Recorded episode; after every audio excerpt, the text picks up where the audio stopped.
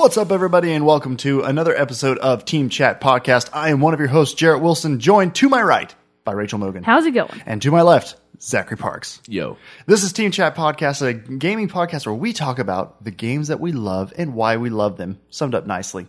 We'll share some top three lists pertaining to specific topics. We'll have random conversation. We'll even have reviews. We're doing that now. I would like to do another one. I would too. We need to figure that out. Got any review suggestions? Send us our way through our fun email at teamchatpodcast@gmail.com.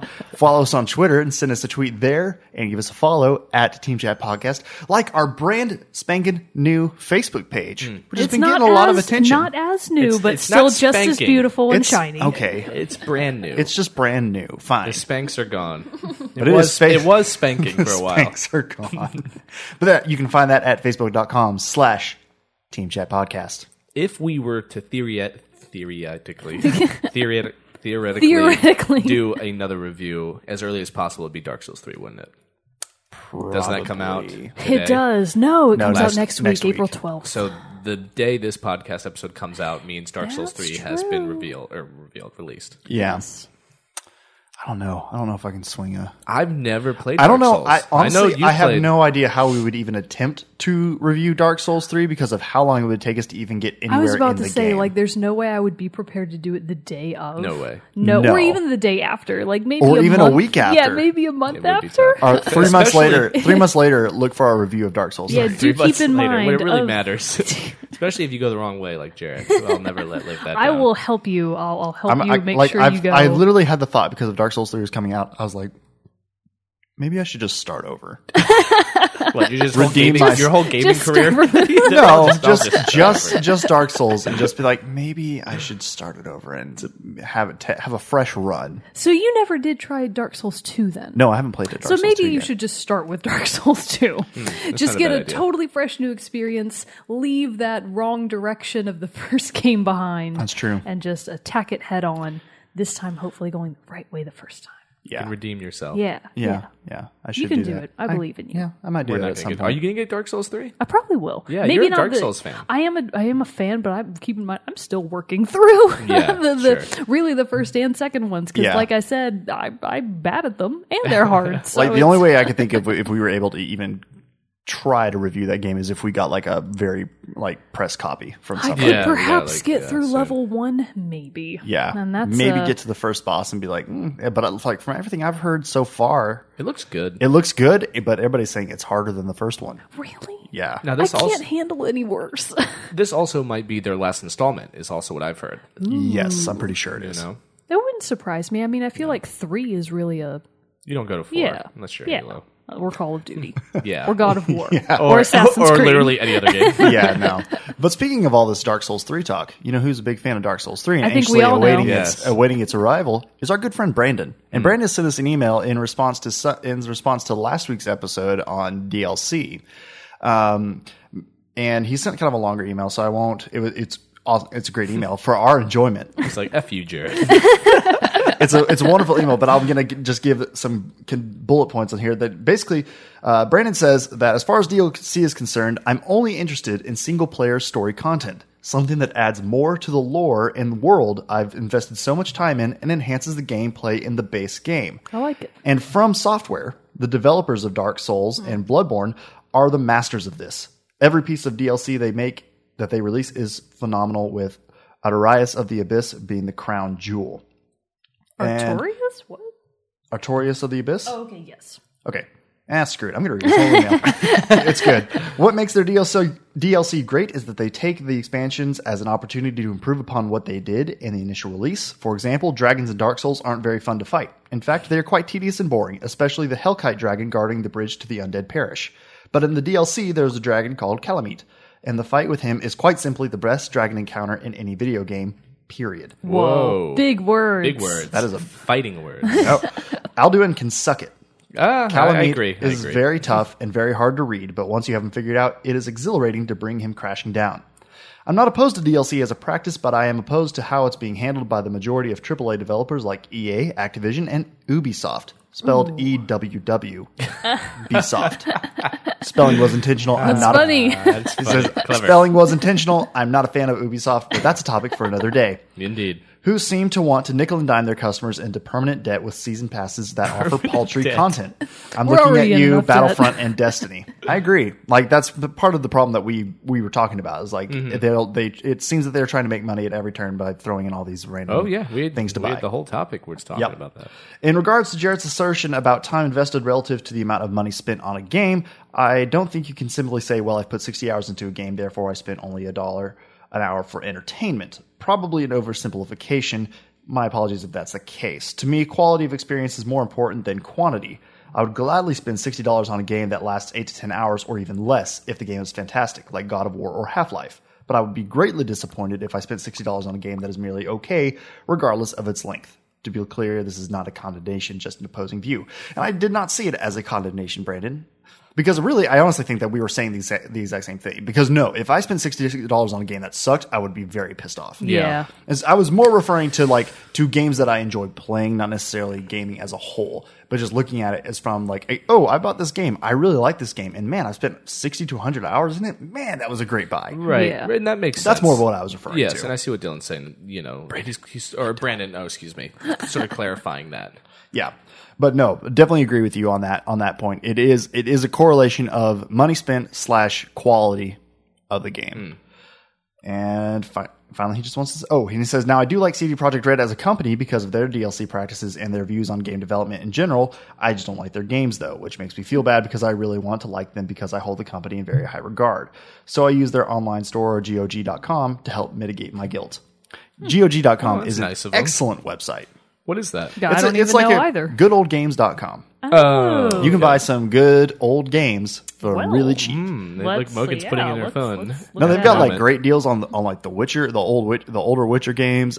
They've got tons of like old LucasArts classics games. Mm-hmm. It's awesome. I bought Stronghold remasters on there. I love it. Definitely everyone should go check it out. Okay. GOG. Well, we will. I'm doing it right now. GOG.com. I got to start with Steam. First I get my Steam account. I have both. Steam Wait, did you finally GOG. Do it or did you not? No, you're the worst. I'm the worst. And then he says, P.S. Wheatley is love. Wheatley is life. All hell Wheatley. Yes. And P.P.S. All right, time to stop being a douche and hurry up to April 12th already. Dark Souls 3 isn't going to play itself. No, let us know what you think of Dark Souls 3, Brandon. And as always, we appreciate the email. So now, moving on. Oh, what? Nothing. Oh, you looked at me like you were going to tell me something from what you're looking on your phone. Okay. Jarrett, no, not yet. Not yet. We're not ready to move on yet. Are you kidding me? But moving on to today's topic, we're going to, as suggested by Brandon and last week's episode, we are going to talk about games that have exceeded our expectations. Yeah, fantastic topic. Very good question. I'm excited about this one. I am very one too. And it was one that I kind of had to think about because there were a lot of games that came up in my mind that I was like... Like Far Cry 3 is a perfect example of one that like I didn't know much about it. Mm-hmm. I just thought it was going to be like an open world shooter. And when I got into it, I was like, oh my God, this is awesome. It's pretty amazing. But I've talked about Far Cry 3 a lot. So I didn't want to talk about that one again. Well, rarely does it happen that I go out and buy a game and I'm like, I'm iffy on it. I'll get it. And then it exceeds my expectation. So it's tough. And that question is difficult in that sense because... Well, it kind of happened though with The Division. What did you tell me... We were talking about buying it before the before Division came out. What was it you said? Because it was really funny. It was. It was like the night before, and I said what did I say? I was like, my expectations are low, and I know I'm going to be disappointed or something like that. Yeah. I had already like really pessimistic. Much, yeah, I was like, I probably won't like it. Yeah, but I'll get it. But then we played it, and we both like it. Yeah, I do like it. It's a really fun game. That's an interesting thing to think about when we did review it like 3 or 4 episodes ago. When I definitely went into it sort of, which you probably shouldn't do as a critic, but I guess I'm not a real critic. But I was just like, I probably won't love. I'm probably going to hate it. Yeah, I'll probably hate this. We've been burned before. You know, I hate it till it proves me it's good. That's a good way to go up life. That's an interesting. That's a hard line to take. Guilty until proven innocent. Exactly. That's the way I do it with movies, music, anything. Yeah. But anyway, so jumping into our exceeded games, games that exceeded our expectations, who would like to go first? Mogan does. Oh, God. Oh. Dang it. Mogan does not want to go first. Then we're going to go as Zach. I'll go first. So approaching this topic, I just said, I had a problem because rarely do I go out and buy a game that I have no idea about and then am surprised by how good it is. Usually I go out and I say, this game I know is something that's going to be right up my alley. Because like we were talking about the last episode, you know, putting out $60 is a big investment. And so I usually like to do research and know what I'm getting into. It's not like renting a movie. That being said, well, I'll say this. My list that I made all comes from about when I was ages 12 to 15-ish. Okay. So I think that has a big thing to do with it. This was a time when my understanding of games was not the same as it is now. And you wouldn't have as much access to information about a game as you do now. Exactly. That's also a big part of it. And I just, now I know more about games and kind of what I like and what makes a good game. This, I was just kind of like trying out a bunch of different games. For instance, I was really big into racing games when I was younger. And I still love racing games a lot. And my number 3 is a racing game. And most people, I think, will know this game. I think it was hugely successful. It came out at a great time, at least for my age group. And it was during Fast and Furious customization. You could really do anything with your car. I'm talking about Need for Speed Underground 2, the second one. Okay. Any of you guys ever played that? I do not think I did. No? Not that one. I don't really think I've played many Need for Speeds. Really? I stuck to good old Cruising USA on the 64 and a couple of the different Burnout games. I like Cruising USA. I love the soundtrack specifically. It's like that brings me back. It's a good classic. It is a good classic. I've only ever played if somebody else had it. Like it's never Need something. For Speed? Yeah, Need for Speed. Like it's never something I've sought out on my own. I guess I'm a Need for Speed fan. I've played a lot of Need for Speed. And just own it. Own your fans. I guess I should. I thought most people were. I think nowadays they're kind of iffy, but for a while, like between like most 1 and Need for Speed Underground, Need for Speed Underground 2, they were really just appealing to what I didn't know I wanted, but when I got it, I was like, this is what I want. You know what I mean? And so that's kind of in the sense that it exceeded my expectation because going into a game like Need for Speed Underground is, it's not your average racer. Obviously, it's Need for Speed and cops are involved, which I love. Anything that involves hot pursuit is amazing to me. I think I even mentioned that in the first episode of this. That's the only Need for Speed I played. It was on Need for Speed Hot Pursuit. Yeah, on mobile. Okay. Yeah. So I played mine on PC like way back in the day. It's cool. And they're steering their phones in front of me. It was cool. It sounds really cool. You did that while you were driving, right? Yeah. Just wildly swing the wheel back and forth. One of the biggest things about Need for Speed Underground 2, which spawned a real big thing for me in racing games that I really, every racing game hence after I really wanted it to have was the customization.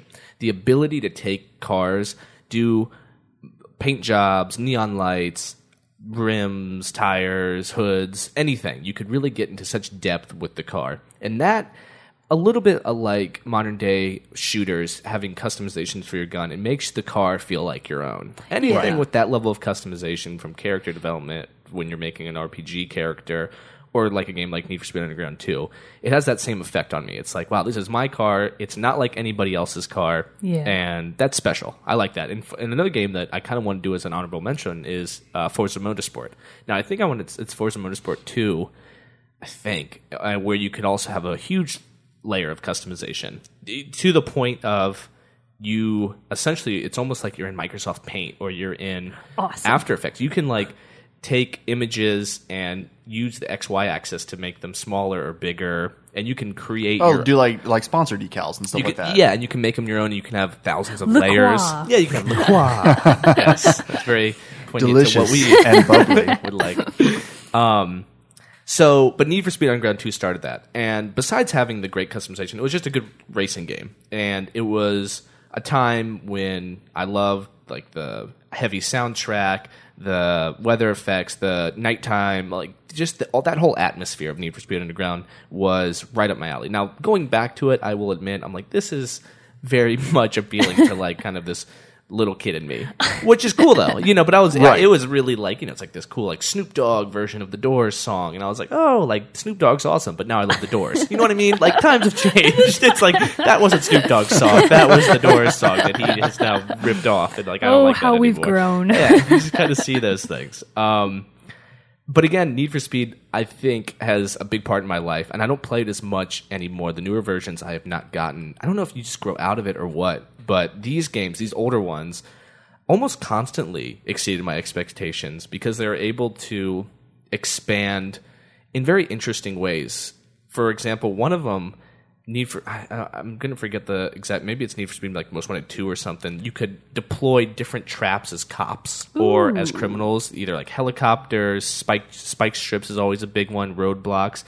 And that will always, like I said earlier, that will always appeal to like the little kid in me. Is the hot pursuit aspect. Right. You know, I think that's like the funnest thing in the world. I was like, how can a racing game not have cops? Yeah, they must have cops. I don't want to do NASCAR games. I don't want to be racing rally sport, even though that's kind of cool. It needs to be Need for Speed Underground. It is too bad that Mario Kart doesn't have any cops. I know, but it's almost like every other player in Mario Kart is a cop. No, they're going to shoot. The blue shell is the cop. It's a cop and a robber. It's most accurate. It's both. But yeah, Need for Speed Underground 2. It's a big game. I know people talk about it wasn't, but it's number 3 on my list for a reason. You know, it was just like the original game that I wanted to just mention as just not understanding what they were going to do with the series, because they'd always been kind of a particular way, and adding the layer of customization was the big thing, and that was just so... I get lost in that stuff. Even though it was probably fairly limited compared to games nowadays, it was still my first real forte into that sort of game design, and I loved it. And that was during like Fast and Furious was coming out. So cars, even though I was never a car guy, I still could pretend I was. And that which was is really great nice. Because to be a car guy, you have to be able to buy cars and car parts. Yes, and that crap's a lot more expensive than video games. Yes, as I'm customizing my BMW M3, I'm like, well, this would be super expensive in real life, putting like a new $30,000 engine in it. Right. Stuff like that. But that was a game mainly, honestly, because in Forza 2, I didn't even race that much. I just would customize my car. And what was interesting about Forza, and I know this is more of an honorable mention, but what was interesting about Forza is that I haven't seen another game do this. I'm sure they do. But you can make a car. You can customize it. And I made one with like tennis rackets on it and with like a tennis ball because I love tennis, and it looked pretty shitty. I'm not going to say I was good at it. I just say I enjoyed doing it. Yeah. But what you can do, you can take it to the online store and you can sell it for credit. Oh, and that's cool. Yeah, you get and if someone bought that car. Oh my god. I don't remember. You can bargain. It's like eBay. It's pretty interesting. You can they have like a whole online bidding system. Like a marketplace. That's cool. It's really cool. So someone sold it and I got like some credits and I was able to buy maybe like a Porsche or something. You know? Nice. So I was like, that's kind of pretty cool. So but going on with what Need for Speed Underground 2 had in the aesthetics between Forza and Underground are very different. Underground's much more like Fast and Furious Tokyo Drift, where Forza's much more like, you know, a racing simulator. Yeah. It's much more realistic. Right. So, again, I've grown out of that, but I'll always have that part in me that loves the neon nightlife racing, Vin Diesel, Paul Walker, you know, kind of thing. Your secret career path. Yes. It was a great game. Me and my buddies clocked in a lot of hours playing that game. Nice. So that's my number 3, Need for Speed Underground 2, not 1. Nice. No, I agree with something you said. For some reason, yeah, I played more racing games as a kid, or racing style games as a kid, but then now it's just like I look at it and I'm just like, I'll play that for an hour and then there's something about, I mean, I love racing games. I do, but you do seem to hit a wall pretty quickly unless you are one of the players who I knew of or played against that are so talented at it, they'd have like record times on certain tracks, and that's pretty impressive to me. Or they would have the whole setup where they like have a racing wheel and the pedals and all that jazz. But you're right, you can only so much for some reason. But I was younger, my attention lasted maybe a little bit longer for those kind of games because Snoop Dogg was singing in my ear to the sound of maybe it's just something Riders about of the Snoop. Storm. Yeah, maybe something about Snoop. Yeah. But yes, that's all. I don't talk about racing games that much, but I will hopefully. There's another one that I hope to mention soon called Smuggler's Run. Oh my god, I played Smuggler's Run. Have you played Smuggler's Run? Yes. That's a wonderful game. Yeah, that was a really fun game. Yeah, the physics in that game were insane. Never heard of it. We'll save it for another time. Okay, yeah, we'll have to save it. I like to be surprised. And that's an idea for a show that I wanted to do was just a free-for-all. Just pick any 3 games you want and just talk about them. Hell yeah, maybe. We should do that sometime. No topic, maybe. Because I have a lot of obscure games that we have not been able to get to quite yet. And I would like to hear more about Smugglers. What now? Smugglers Run. There we go. What did you say? What were we talking about? So, Morgan, what is your number 3? All right, so I was actually able to reference it a little bit in the episode before last where we were talking about characters thanks to Dylan's question, where he actually asked, or maybe this was DLC. I forget. It all about it's emotional games when I do this stuff. Yeah, he asked about emotional games. Episode, okay, DLC. Never mind. So he was asking about emotional games that have had a big impact on you that you were surprised by, and it jogged my memory of, oh, holy crap! I love the Professor Layton series. Oh yeah. I have played almost all of them. I'm missing, I think, the two newest ones. I have played halfway through one of them, and I have not played the other one at all, so that's too bad for me. I'm probably missing out. But so the first Professor Layton game that I played definitely is the one that exceeded my expectations because I had none. So it was Professor Layton and the... Oh, gosh, I can't remember the name at all. How'd you stumble upon the game? Oh, see, we're getting to that. Okay. So first of all, I can't remember the title. It has something to do with clocks. And there's time travel, so you'll just have to bear with me. Just take my word on it. Because I actually can't remember what the title was. I just remember looking at the game and being like, okay, this is fine, I guess. Because I can just see you as a little Mogan, what is this? Right. So this actually wouldn't have been that long ago. It was the third game in the series, so it was not that recent. I was probably in college. Oh, I thought you were like 14. No, so it was probably very late high school or early college, and I got it as a gift. So this is, most of the games that have exceeded my expectations have actually been gifts or accidents. So again, these are games that I wasn't able to preconceive notions about. They're ones that I had very little exposure to beforehand, and they just happened to fall into my hands, and I went, sure, why not? Mm-hmm. So when you go into a game with nothing, with no bar to compare something to, because now, compared to the third installment, I look at the other Professor Layton games and make a judgment based on what I played the first time. Mm-hmm. So it definitely, that's what set the bar. But before that, I had nothing. So I received it as a gift, I think, for a birthday one time, and I was like, well, this isn't the Legend of Zelda game that I asked for. I guess I'll play but it. That's okay. So trying to be a good sport about it. So I put it's a DS game, in case you're not aware. So these are games for the Nintendo DS, more recently the 3DS, blah, blah, blah. So putting it into my DS, I was like, I'm not very smart. I kind of suck at puzzles. I'm not sure this is going to go very well. Already you have like hesitation. You're that's like me. This is going to be bad. So like I'm looking at the box going, oh God, these look really hard. And so luckily the game like eases you into it. So for starters, right off the bat, I was blown away by the artistic style. So it is a very cartoonish look, but in a very sort of refined steampunk aspect. So it does have this very steampunk look to it, like Professor Layton and his apprentice Luke are both kind of styled to be almost like a pseudo... I mean, it's almost like Victorian era dress, but more updated. Because doesn't he have like a top hat? He wears a top hat all the time. Yeah. He's an ultra gentleman. He is the definition of a gentleman. He's a professor, actually. So he actually teaches archaeology, he's I think. Liar. His name is Professor Layton. So he teaches archaeology at like a university in London at a made-up time because... They have like a weird, it's very steampunk, so they have a weird mix of technologies, but other technologies are missing. It's not like Professor Layton pulls out his smartphone and looks up Google, hey Google, what's the answer to this puzzle? Like I do, frequently. I'm like, oh God, I can't quite get it. I guess I better cheat. I've been on it for 4 hours. I think I'm ready to move on. It's time to cheat. So the artistic style immediately had me, and I was like, this is great. And then in addition to that, they actually have a lot of voice acting. Mm-hmm. So usually when you're playing a 2D game, you're not really expecting there to be a lot of actual dialogue. You know, usually you're just reading, like little word bubbles or whatever. But no, they actually took a lot of time to give all of the main characters and side characters, like little characters who don't matter at all. They actually took the time to give them each very unique, very... just a lot of personality. Mm-hmm. That's cool. So they have, it really grabs you immediately. You're like, oh, this is just a lot more than what I expected from a puzzler. Because a lot of puzzle games are like, oh, Bejeweled. That's a puzzler.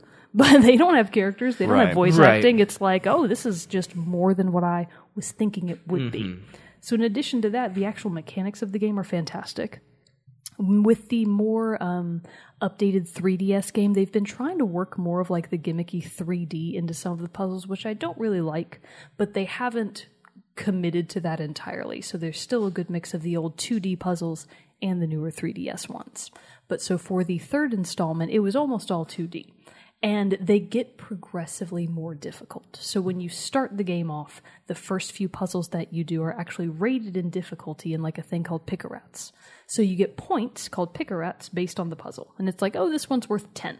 You know right off the bat that's going to be a really easy puzzle. And if you can't get it right the first time, you suck. You're just really stupid. So it's only 10 pick-a-rats. You should reconsider progressing any further. So throughout the game, I think they can get as high as 75 to 80 might be the most difficult ones. I'm guessing those are pretty difficult. They are really difficult. Because that's a lot of pick-a-rats. It's a lot of pick-a-rats. Now, what happens is if you fail a puzzle, because they have like a definitive, eventually you finish the puzzle and you have to click submit. So like if you've decided that based on this little math-based puzzle, your answer is 45, if you hit submit and you were wrong, which is always like very suspenseful because it'll like zoom out to the character that you are solving the puzzle and they'll be like, I think, and very then, reflective of you. And they'll like reflect on it. And then if you got it wrong, they'll be like, oh no, like they're very destroyed about it. And like, you are also very sad and you're like, I'm so dumb. I'm an adult. I go to college. I should know this. And you don't. And it's the worst. So if you lose the puzzle the first time, it actually takes off how many pick-a-rats you can get for the puzzle. So there's definitely an incentive to not submit an answer until you are really pretty sure that you've got it right. Right. So you can get, I think, as many as 15 points taken off of a puzzle. Because like if you submit it 3 times and you're wrong each time, the game is like, well, it can't get much worse. So they just stop taking off points. And then they also have a mechanic of hint coins, where you can actually use these coins that you find throughout the game to buy hints, essentially, without having to turn to the internet. So you can buy as many as 4 hints, 3 or 4 hints for most of the puzzles, and really the third hint is the answer, more or less. Like, you really shouldn't be using all 3 hint coins because you've done something wrong. So it was just a really pleasant surprise. Like, I was not expecting the game to be so emotional. I was not expecting so much character development. I was not expecting it to look as good as it did. So just in sound quality, everything added up to be a really good game experience that I had no idea. If you've never played Professor Layton, you're missing out. It's great. Play the third one. I can't remember what it's called. We're missing out, Jarrett. Apparently, but apparently we are. But I also know that like I was about to say, Jarrett, don't play it. Zach, you might be. I would get I would get very frustrated by that game very quickly. Yeah, no, it's killing me. It probably would not exceed my expectations. No, you slap in the face to Mogan. You would be. Sell it. We should try to. That would be a good episode. We try to sell each other games. One game each. I'm going to try to sell you a game. Yeah. This is why you should play this game. Yeah. It was Professor Layton and the Unwound Future. There we go. Something with clocks. I was calling it the clock game. The clock game. The clock of time. I was close. Oh, the second one is box game. And the first one, I can't actually remember what it's called. I call it Ferris wheel game because there was a large Ferris wheel that played a significant role. I like that. Nice. It's like my campaign missions in Halo. And I think like the fourth one is Ghost Game. Have either of you played Hexic? Nope. I've heard of it, but I haven't played it. Did you ever have an Xbox 360, Jarrett? Yeah. You did? That was one of the games it comes with on like the arcade. Oh, okay. Like game. I probably like haven't looked at it at all, so that's probably why I didn't play it. I would love to talk about that. Is that a good puzzler? It's a good puzzler, yes. Okay. Yes. Not as emotionally in-depth. No. Does it have people? Puzzlers sometime. Yeah, we should let you guys talk about it. Well, I was about to say, what would you say, Jarrett? I would just moderate. You know what? I'll just hand you my DS. You can play Professor Layton. And your commentary sucks. Can we do that for an episode? Just play games? Just play games? Yeah. I mean, why not? No, if we all who's to say? All right, Jarrett. All right. So my number 3, it is a game released in 2010. Well, I don't think I played it until a couple of years after. No, I might have played in 2010. I don't know. But anyway, it is Dante's Inferno. No one? Okay. Diablo? Is that what you said? Wait, is it Dante's Inferno. What's Dante's Inferno? I feel like I actually do. Oh, wait, wasn't there a commercial for Dante's Inferno on TV where they had that song playing that was F me. Was that the song? Yes. I was thinking. I feel like they had a huge advertisement for it. Not Devil May Cry. Well, so what is Dante's Inferno? I think I remember an advertisement for it. I think I know. So Dante's Inferno is a video game, obviously, based off of the Divine Comedy. So I was wondering if that would be correct or not. I didn't want to say it and then be super wrong. No, which is what originally drew me to the game. I hadn't heard much about it. I'd seen it at like Best Buy and stuff like that as I'd gone to look at different things. And I was originally intrigued by it because I don't know if I've talked about it before in all this, but growing up, my dad was a pastor and all that stuff. And so I have this religious background and everything. And so that interested me in one of the parts of that. And then obviously I'm a huge history fan, as I've talked about. So one of the things that has interested me is like how early, like medieval people and everything viewed, like, you know, like especially with the Catholic Church natural, and all that stuff, like it viewed heaven, hell, and all that stuff, and like the various interpretations of it. So that's what originally drew me to the game, and I was like, you know what, I'll give this a shot. So have you actually read Dante's Inferno? I have not, but I just knew about it and knew of. Reading is for chumps. I knew what it was about. In fact, now that I know there's a game. That's what I'm going to do. You should borrow it. It's for PS3. Now I don't have to play it. Yeah, but it's super fun. But anyway, so it exceeded my expectations because I honestly did not know what to expect. I knew it was going to be a hack and slash, and I knew that, or button masher. So I knew, similar to Devil May Cry and like God of War, which I'd played God of War before, and I was like, I like God of War. And again, God of War had a theme. Yeah, basic theme. And again, God of War had a similar pull for me because it's, you know, mythology, but still like history.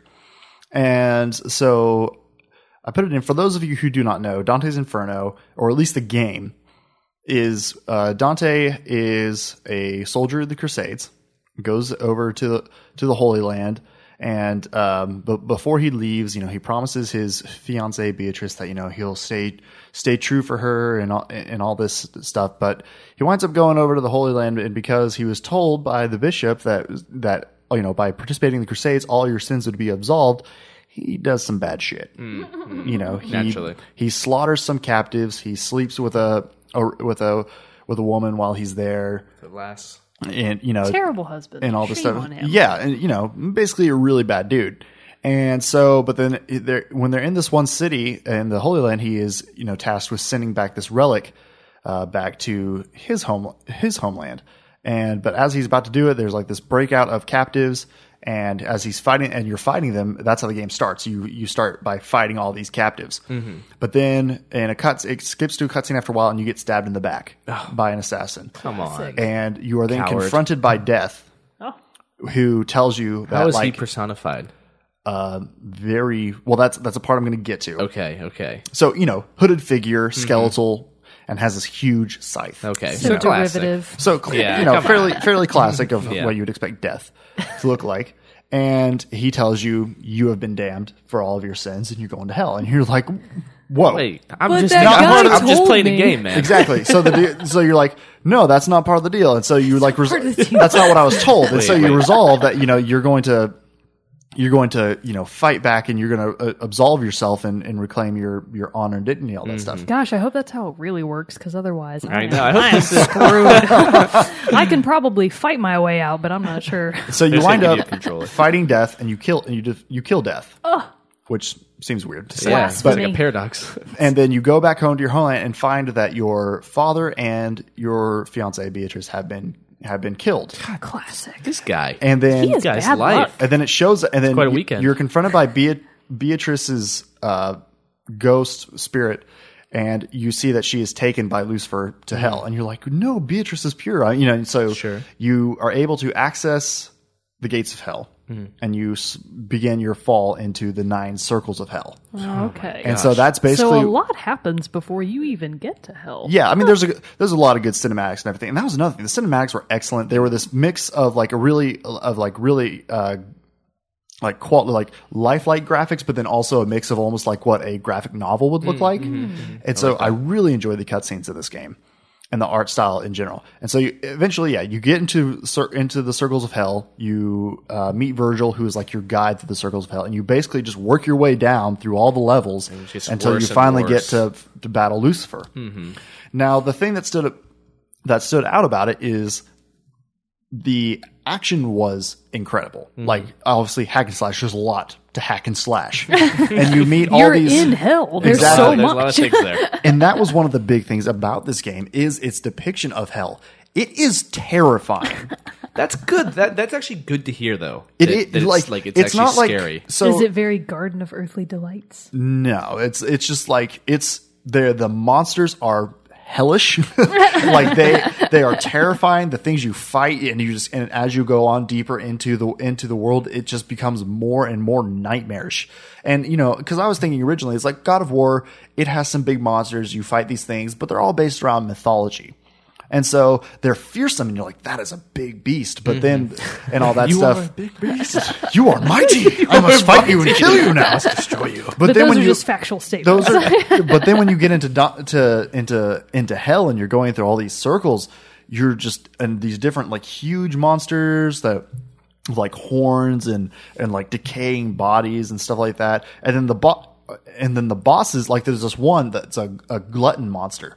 It's big and fat, and it will spit acid at you, but basically just like it's throwing up acid everywhere. Disgusting. It's disgusting. Gross.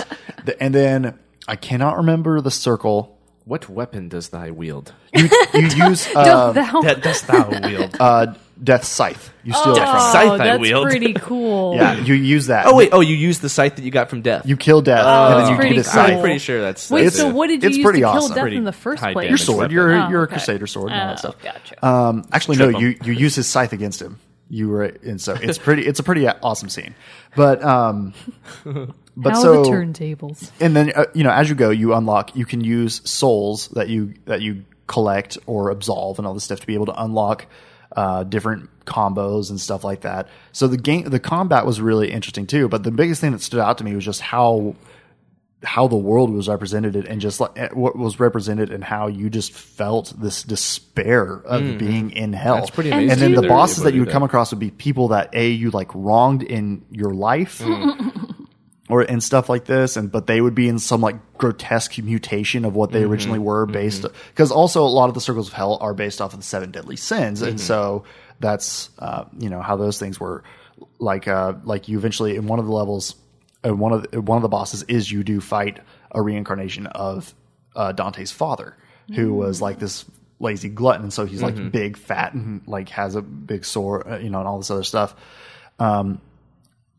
But, do the levels try to mirror the actual circles of hell that are in? Yeah. We haven't read it, obviously, but... Yeah, but we can assume. I'll look those up. I'll look those up really quick. And the song in that advertisement, I think, is Ain't No Sunshine When She's Gone.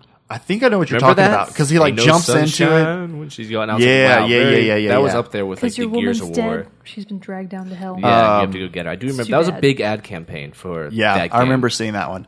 Okay, so the circles of hell are limbo, lust, gluttony, greed, anger, heresy, violence, fraud, and treachery. It's just a regular Saturday. And so it's just a Saturday night. It's just a regular evening. But like one of the circles, and I want to say it's the lust circle.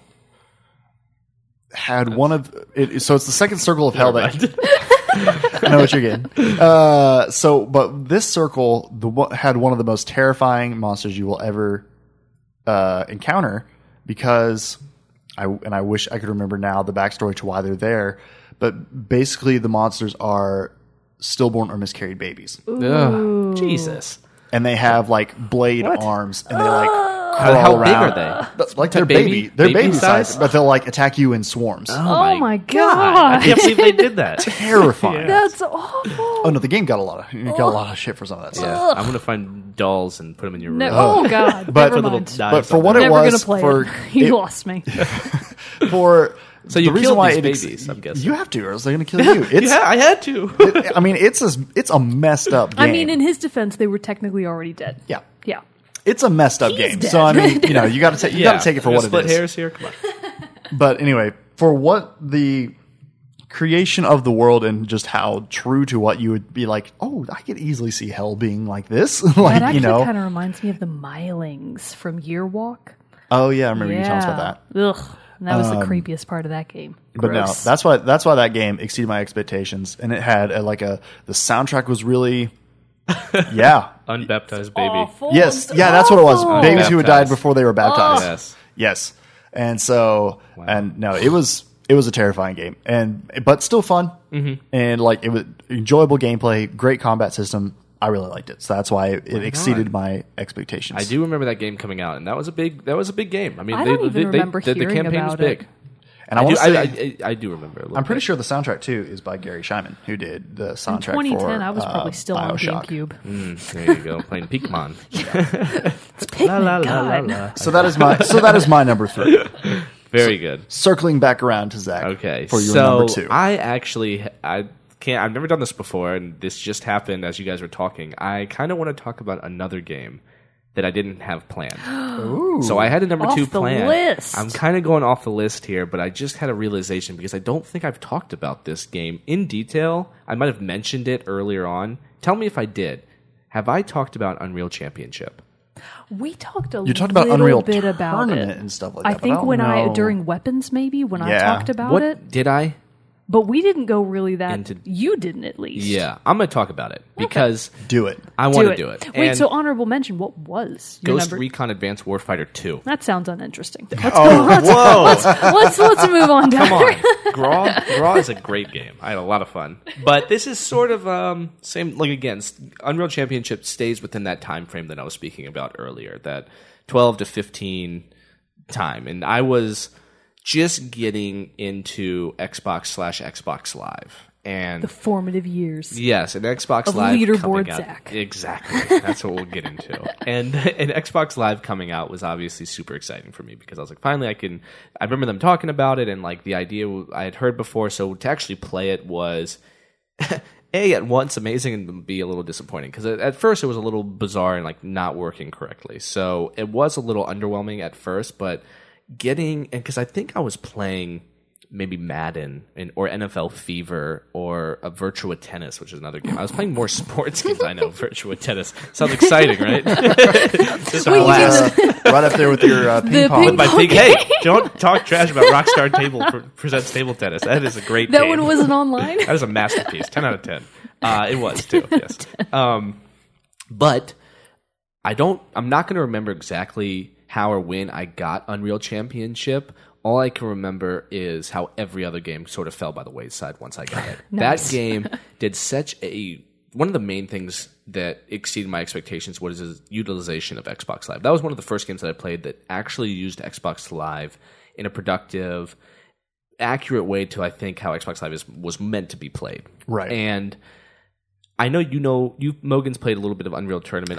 I would have been playing it on PC, mm-hmm. and I probably had no idea that the concept of online gaming existed. Yeah. Our internet access was terrible. So you just did local. No, I just would have done local. Yeah. And now, for me, Unreal Championship, I don't remember... I think there might be a campaign, air quotes, but that's just you going through different multiplayer maps, killing bots. Yeah, no, I was usually just playing like whatever the arcade mode was. Yeah, and just kind of running through it. It's a multiplayer game that is been around for a while, and I think most people will even like sort of laugh that Unreal Championship is the one that I pick because it's kind of usually gets picked out as the worst installment. Well, it's the one that got put onto a console, and this is coming from PC. And first-person shooters, I think, have a reputation for being the PC baby. There's definitely that. There's that elite stigma. Complex. There is, and if anyone wants to talk about that, they can just shove it. Because I loved Unreal Championship on the Xbox, and that was a game that got me into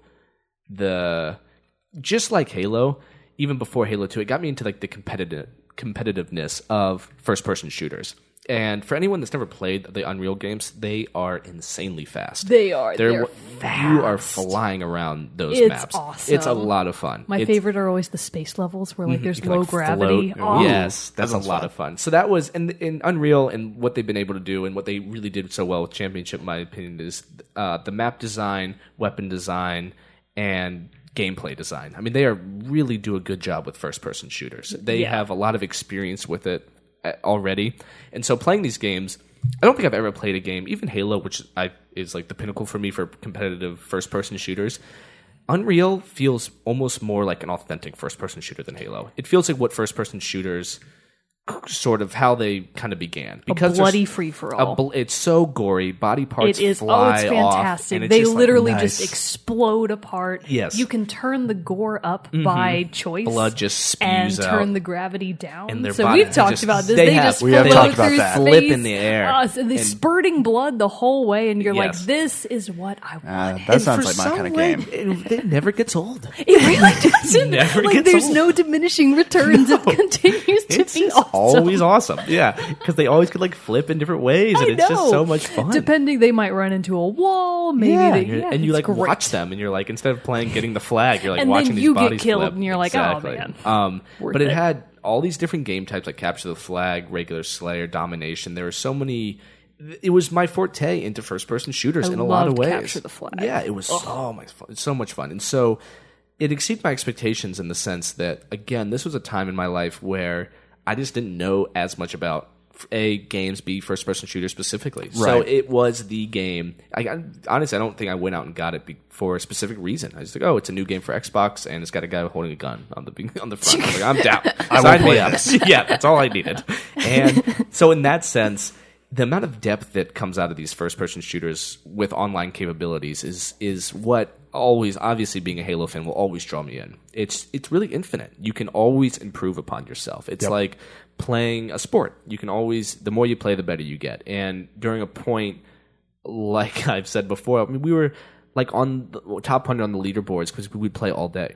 And we got to like such a status in the game that was like so exciting to feel. Like I felt it. I was like, oh my gosh, like we have, and this is me and my buddies. I had a lot of friends that we would just, one summer, I mean, that's like all we did. Right. You know, we played Unreal Championship. And it was such a great time. And some of the maps, like I was talking earlier, were like, there was a lava level that specifically I remember, just two symmetrical bases divided by a wall and three bridges that go through the wall with lava down below. God. It was an aesthetic. The bridges are always the worst. I know, and it has that aesthetic that honestly Halo never had, but it's like almost evil. You know, it's lava. And Unreal Tournament is definitely like a more sinister bent to it because the whole point is murder. It is. I mean, that's like all you're there for. You know, that is the reason. It is. And the announcer's great. He would always be like, multi-kill. Yeah, like he would be like lifting you up with like your evil powers. You're like, well, this is weird. And like if you got a headshot, the headshot, you know, very famous. I loved getting very to nice. Godlike. Godlike is only like 30 and 0. Yeah, you had to get really far along. I only did it a few times. Shock rifle, electric sniper, I don't know. Flat cannon, rocket launcher, famous rocket launcher with the three prong that would rotate. God, it was awesome. All that kind of stuff that would lock on. I was like, wow, they're just so in depth. Even the weapons Each weapon adds a totally different dynamic to the game, and the balance is unbelievably good. And the pacing, I mean, that was the most remarkable thing to me was fast and furious. And that was, and you get surprised how you were able to keep up with the other players. Like, how am I actually doing this? It's really your fingers start to like you. Luckily, we're all going the same speed. Yeah, seriously. And you could be like robots, humans, or like some other creature. They had like different sort of characters that you could be. There was a lot of those weird-looking aliens that always reminded me of Predator. Yes, I think that I know you're talking about. That I was always like, oh yeah, the Predator aliens. Mm-hmm. And so that was, again, like Halo 2 was another kind of expansion to my competitive gaming. Unreal Championship was really a predecessor to that for me. And so that's a big reason that it exceeded my expectations because it showed me, like I've said with Halo, what a first-person shooter with online capabilities could do. And what it, like, versus and the competitive nature of it was astounding. And I just loved the game in general, just walking around and the whole atmosphere of it, the way you could jump, and it was so much fun, just flying around. There wasn't much time to admire the scenery. You didn't really... No, you're really downtime. Going quick. But that being said, the levels were still really beautiful. They are. There's a lot of famous ones, too, that people would totally recognize, like that one space with the two towers. Even though that might be from Tournament. I don't even know if that was in my game was Unreal Tournament 2004, and I think that's what that's from, I love that level. Yeah, you can get up in the tower really cool and just level. Snipe for days just, and everyone's days. Sniping. Everyone's got snipers. Nice. Capture the Flag. Whenever I think about Unreal Championship, I think about Capture the Flag on that lava level. Yeah. And there's the tag rifle, the tag gun is there. You can blow up their base with that huge explosion. The Redeemer. Yeah, I love the Redeemer. So yeah, I had to switch it up because I don't I talked about Unreal Championship. And we touched on it lightly in the past, but like never done in depth. Jared, you've never played any of the Unreal. I have not. I missed out. Really good. I missed out on those. That was in the phase when I didn't have a console and I was just playing on a computer, but I only had a Mac. So I'm not sure they made it. I don't know if they made it for Mac, and I don't think I would. I don't think that's their target audience, and I don't think I would have been. I wouldn't have been allowed to play it if. Oh, I only played it at my friend's house. Oh yeah, Jesse Janae. None of my friends had it. So technically, it was her brother's.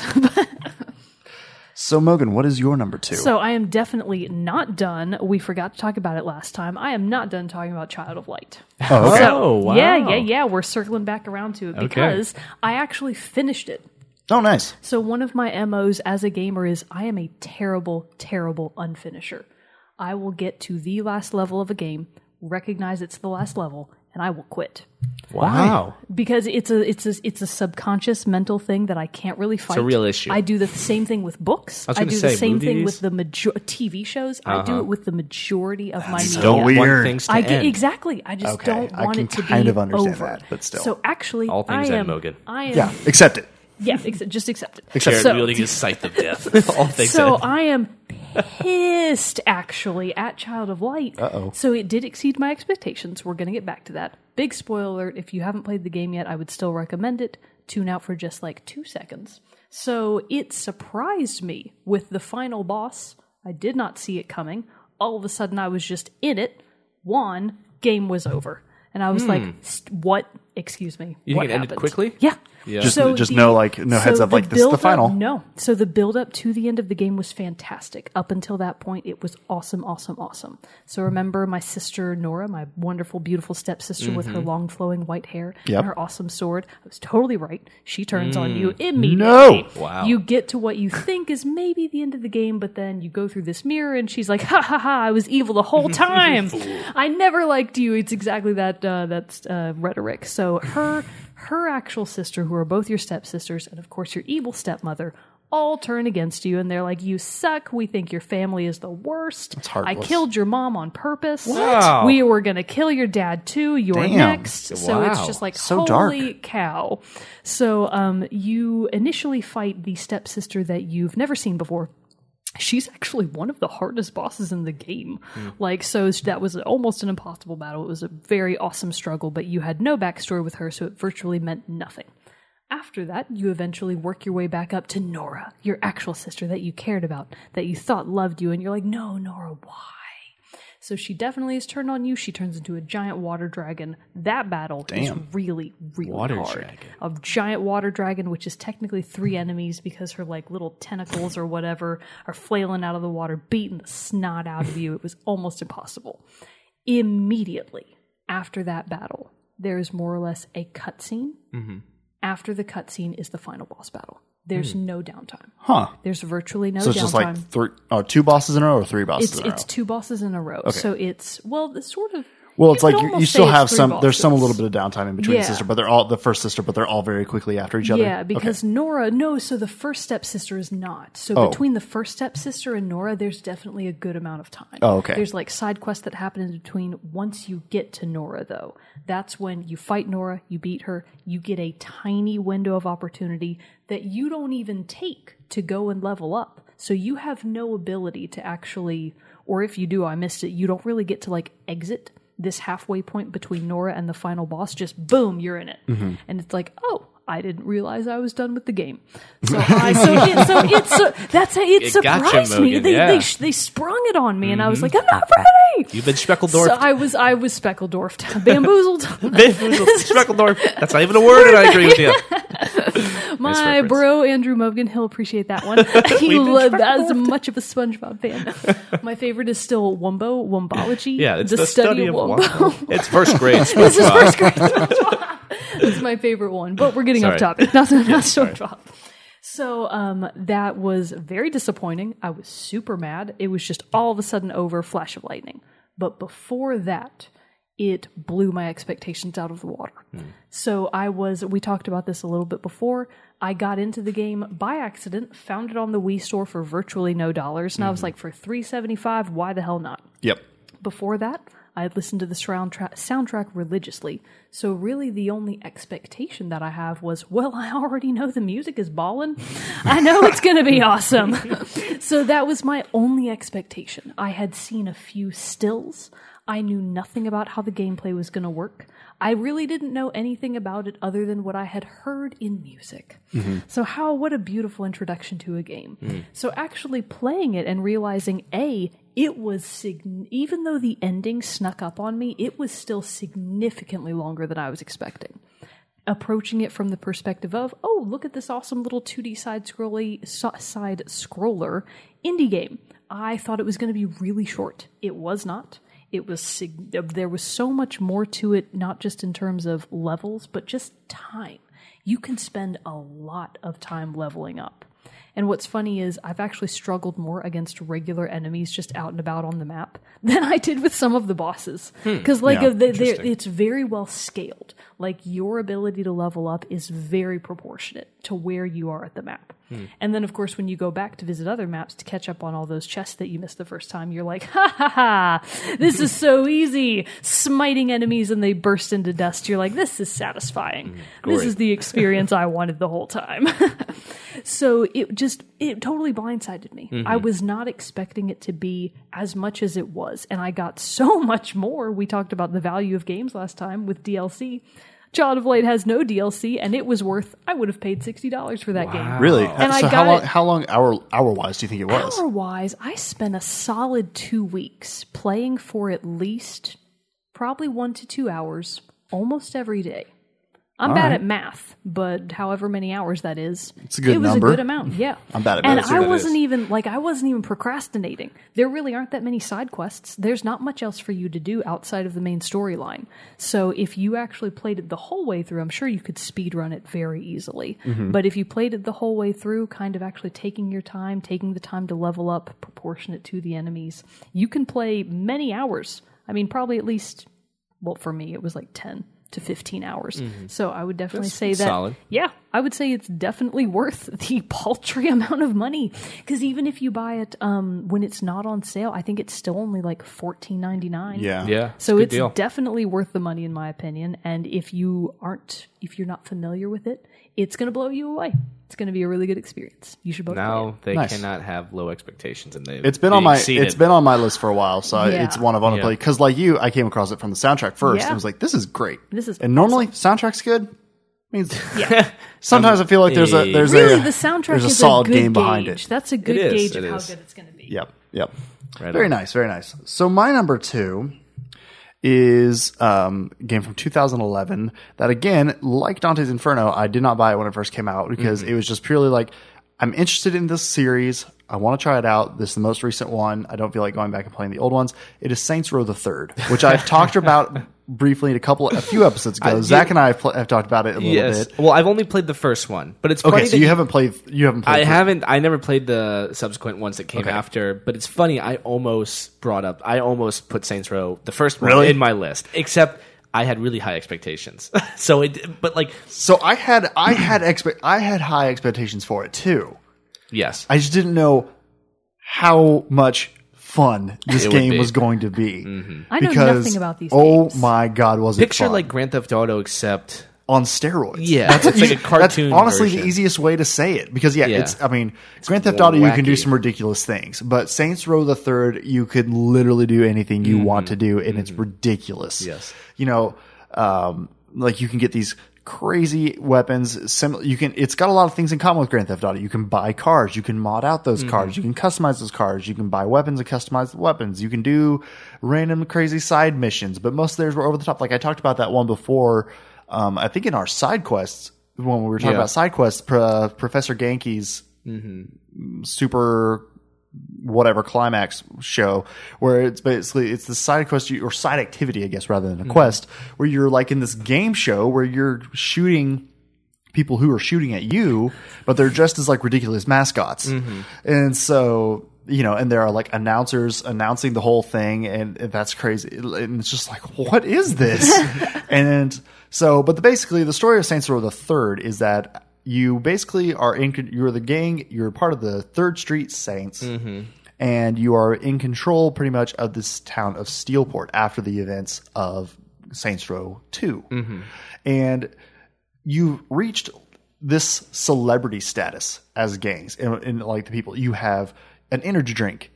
Like you have like Japanese commercials. What's your name? Ridiculous. Who's your guy? You're just a guy. I don't think he has his name. Yeah, you can design it. You can be a guy or a girl. You can fully customize your character and all this stuff. I talked about it because I made mine this absolutely jacked British dude. If only that's what Jared really wants to be.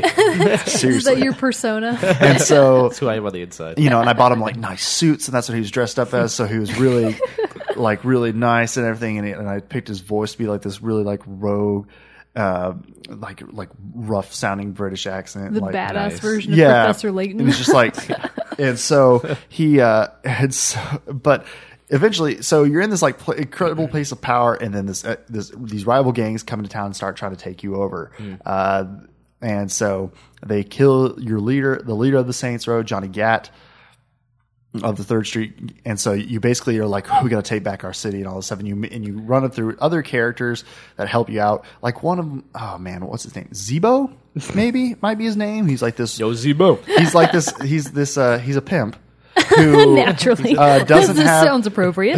He doesn't either. Constantly talks through like a vocal changer, like an auto-tune thing, or like he doesn't have vocal cords, and that's literally all he has. And so it sounds like she's like singing all the time. Mm-hmm. Is this the Saints Row with like aliens and like which one am I thinking of that was so over the top where you could like wield fish and like there's aliens and like they kidnapped the president? Like that might be Saints Row the Fourth, maybe so, because the series from the first one that I played compared to the later ones is pretty grounded. Right. Saints Row, the original one, could have probably... It was probably made as a competitor for Grand Theft Auto, and they were just like, wait, we got to make this a little different, or else we're not going to get anywhere. We might as well just dive right in. Right, Grand Theft Auto does a little bit better, so let's just go in this direction. Right. And that's like down the rabbit hole for them, because it turned into a wacky game. Oh, it's ridiculous. And that's what I loved about it. Right. Like there were side activities that the whole thing was basically trying to destroy a certain dollars amount worth of stuff in a certain amount of time. So you had like you're just like throwing grenades and rocket launchers at cars and buildings and all this other stuff. It's ridiculous. And then, like I said, there were crazy weapons too. So probably the best example I can give.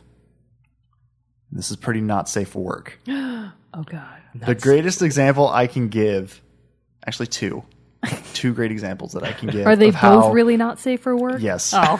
About how outlandish and ridiculous this game is, and that while playing it, I was just laughing my ass off the whole time. Is one melee weapon you can get is... You look like you're struggling to say it. Because it's damn funny.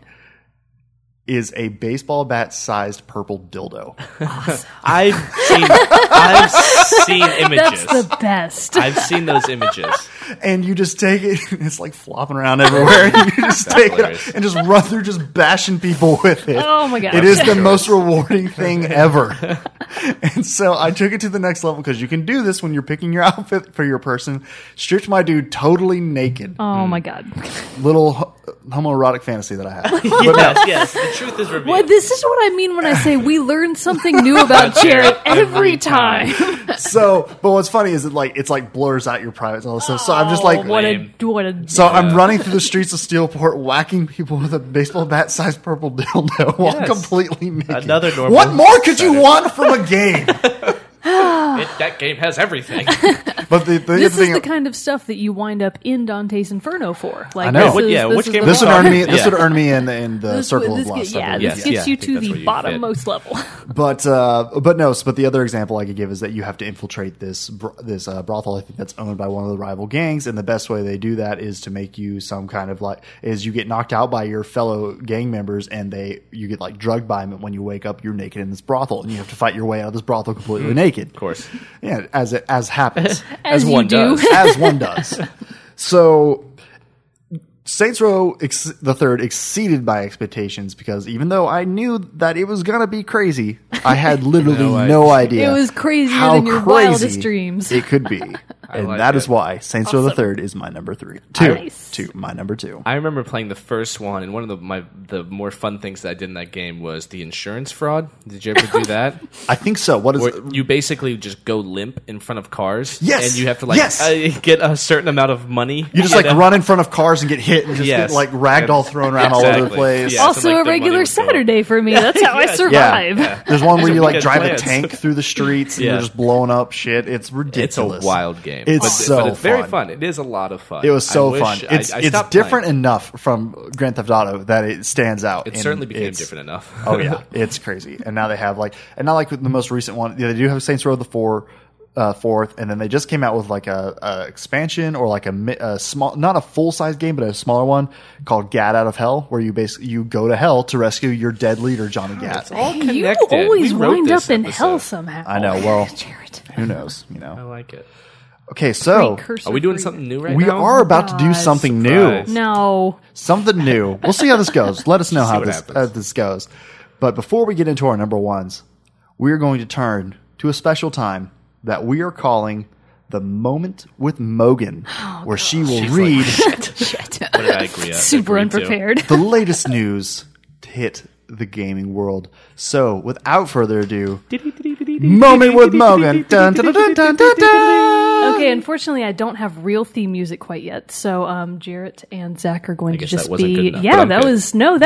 I'm saying it was good. That was the theme music for future reference. They're backing away from the microphones because I'm basically just on my own.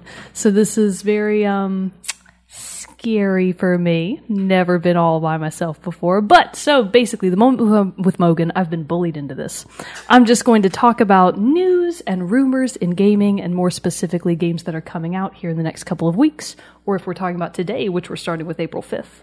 So we are recording on Tuesday, April 5th, and we're going to talk about everything that has come out today. Now, not everything, because that would be too many games. But on my list, we have today's newest release that a lot of people were really excited about, Quantum Break. It came out for PC and Xbox One. It is a third-person shooter with a lot of time-traveling aspects to it. It's most hyped because it's actually billed as being highly cinematic, much more so than a lot of other games. They did actually use real Hollywood actors. I can't remember the guy's name, but whoever the main dude is... he's really super famous. I know I don't like him. So whoever he is, I was just like, oh, that guy. So whoever it is, I'm sorry, I'm not a big fan of him, so I'm probably never going to play the game. But I've heard that it's supposed to be fantastic, a very visually stunning, fast-paced, fascinating game. So that came out today. We've also got DLC releases. Jarrett mentioned these a little bit today. So we've got Call of Duty Black Ops 3 Awakening came out, featuring 4 new maps, plus the new Zombies mode that we talked about, the newest installment of that. We've also got Star Wars Battlefront, Outer Rim. Jarrett's pumping his fist in the air. He's really excited about it. So according to all of the reviews I've read so far, people think it's great. I would love to hear Jarrett's opinion on it, but we can't right now because he's not going to help. So it came out with an increased level cap, so I believe they went from 50 to 60. And then it's also got new maps, 2 new heroes that you can play, and hut contracts, where you can do missions based on Jabba the Hutt, all kinds of fun stuff. Coming up next week, I know that Brandon, super, super psyched about it. So am I, so is my bro. He's probably going to be a lot better than me at it. But April 12th, we've got Dark Souls 3. Another one that I haven't heard a lot of people talking about, but I'm really excited for. Again, I know my brother is really excited for. They're redoing Ratchet & Clank. So the newest installment of Ratchet & Clank coming out next week. That one's going to be fun. Those games have always been a lot of interesting, funny humor. And then one that I'm super, super psyched for, April 15th. You may or may not have remembered I mentioned it way back in January. It was one of my most hyped games for 2016. We'll see if it lives up to it. Bravely Second Endlayer comes out April 15th. So unfortunately, not a lot of other Nintendo-based news, so that was one of the few games that I could find coming out that I was really excited for from my fave Nintendo. We've also got a couple of rumors floating around, so this is something fun that I've heard. In the rumor mill, there's supposedly been some leaked images from the Nintendo eStore. So the Nintendo eShop, they've leaked a couple of just little stills that appear to feature something called the Summer of Zelda. So it is believed, yeah, so it's not going to be like new releases or anything, but the whole thing for Zelda fans or people wanting to get into the series is that it's going to be wild sales on Legend of Zelda games across the board for the eShop. They believe that it will also be one of the first times that they're releasing Skyward Sword for digital release. So that's exciting if someone hasn't played it, wanted to play it, wasn't going to buy the physical copy. This is hopefully, fingers crossed, going to be your chance. We've also got, Jared and I talked about this a little bit, there were also some other leaked concept art from the upcoming God of War game. A lot of people, myself included, I'm not a big God of War fan, pretty excited about this next installment because based on the concept art, it appears as though the Greek and Roman pantheon of gods will not be the primary focus. Based on a lot of the artwork, like the Rainbow Bridge Bifrost, it appears to feature Norse mythology.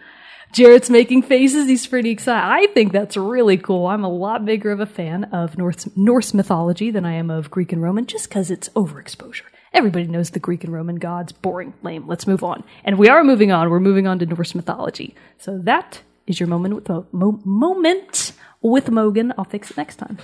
Dun-da-da! Nicely done. Very super well short. Done. That's awesome. Great. That was fun. I liked that. And I learned. You learned. I did too. Rarely do stuff. I learn. Norse mythology will be badass. That's good. And the concept art is really cool. I need to go look at that. I'm not sure how actually leaked it was. I believe that the concept art was available from one of the artists working on the game. Oh. So I think it was just like his or her side blog or whatever. Oh, interesting. So I was like, well, is it really leaked if the artists themselves? Official? Now, what I've read so far, it doesn't seem to be super official, but based on the artwork, it certainly does. God of War. It certainly does look like it. Looks good. God of War, it looks good. So yeah, it seems like if they weren't doing Norse mythology, that would be quite a turnaround. So that's interesting. I wonder then obviously, I guess they'd have to abandon the character of Kratos, the main. No, Kratos is still in it. Oh, okay. So it features. So actually, I wrote. There's going to be some tie-in how he gets there. What I wrote down specifically: God of War concept art leaked appears to feature Kratos in Norse mythology. Nice. Boom. He has a beard. Oh, okay. Nice. And a full head of hair. I've liked all the God of War games except for Ascension. But God of War 1, 2, and 3 were awesome. How long has it been since the newest one? Since the most recent one? Those always get wonderful reviews. Ascension came out... That had to be a 12 or 2012 or 2013. They're overdue. Yeah, they are definitely overdue for a new one, so I'm very excited about that. Well, that has been the very first installment of Moment with Mogan. Groundbreaking. No negative feedback. I see a trend. If you don't have anything nice to say, don't say anything. Yes, that's what we're all about here. So now let's wrap this up with all of our number ones. Zach, what you got for us? So when I was over at a friend's house many, many moons ago, long time ago, he was playing N64. I was much younger than him. And on N64, he was playing this weird first-person game. I was like, whoa, what is this? He was moving around a forest. There was a reticule, but there was no weapon. So I was confused. I said, what's going on here? And everything was green. And he was going into a house, and it looked like he was almost raiding the house. And there was other people with him behind him coming into the house with him. And I was like, what are you playing? What game is this? And I was really young. And he said, Rainbow Six. And I was like, Rainbow Six? What does that mean? What is a Rainbow Six? Rainbows we're trying to guess. What in God's name? And so little did I know that Rainbow Six would be such a big part of my gaming life. And the one that I want to put at number one is Rainbow Six 3. Rainbow Six 3 came out for Xbox. And like Unreal Championship and my honorable mention of Ghost Recon 2, it was a game that expanded Xbox Live for me. Rainbow Six was... I only played the multiplayer for it. And if you're not as familiar with Rainbow Six series, I'm assuming many people are, at least kind of the idea behind it. It's a tactical shooter. It's supposed to be a very realistic shooter with realistic weapons, health. It's very much sort of two shots and you go down. And the opposite of Unreal Tournament. The exact opposite of Halo and Unreal Tournament. You can take a flat cannon to the chest and you're fine. Take a couple. And if you know me and you know what I like, there's nothing more enticing to me than having a couple bullets take somebody down. Because the sense of realism and the sense of what cover is totally changes. Right. And that's what I really enjoy. And Rainbow Six 3 for Xbox Live was really, man, in a lot of ways, and no game in my memory has been able to emulate what the feeling that it was like playing that game. Other Rainbow Sixes have come out, but there was something special about that one. Obviously, it's filled with nostalgia for me. I met almost half of the friends that I'm still friends with online there. That is where the biggest community was built before Halo 2. Right. Before I got into Halo 2, it was Rainbow Six. And there was something special about a 4v4 match on a level like, I'm thinking of Garage, for example, which is a really, it's just almost like you're in like this, I don't think it's an airport, but it's almost like a loading dock area, and filled with long hallways, forklifts, boxes for obstacles, and never had I played a game that required so much teamwork. In Unreal Championship, for example, though you're on a team, you do get the sense that it's you're just doing your own thing. Teamwork wasn't as prevalent for me in Unreal Championship in comparison to a game like Rainbow Six. The only thing I could compare it to was Halo 2. So in that sense, teamwork was so important, and using communication was so important. That was so much fun for me. Going down a hallway with like three guys behind me, and it had this feature, the lean feature, which was very famous because there was actually a way to like manipulate leaning and moving, and you can almost like dodge bullets like Matrix style, like yeah, from the Matrix. It was kind of bullet bullshit. Time, awesome. Yeah. But the next installment they actually fixed that, which is great. But basically, the game was comprised of using. You don't attach yourself to cover like most modern games. You kind of just stand behind it. But the lean was so big. You could get behind a piece of cover, and your character would lean just so his gun and arms and half of his head really was looking down a hallway. So in that sense, the game really was slow. And that's something that I really appreciated. And I haven't really felt that. Most games you play now are really quick. You know, especially Unreal Championship, you know, The Division to a sense. It's just like, let's get the bullets flying. And this, it's a lot of waiting. But I like that. There was a lot of tactics that were involved. You're a big fan of stealth, too. I love stealth. And I like Tom Clancy a lot. I mean, Ghost Recon was my honorable mention. Splinter Cell, I played every one, and I love all those. And now Rainbow Six is an interesting series because I've fallen off of. Vegas and Vegas 2 I didn't play.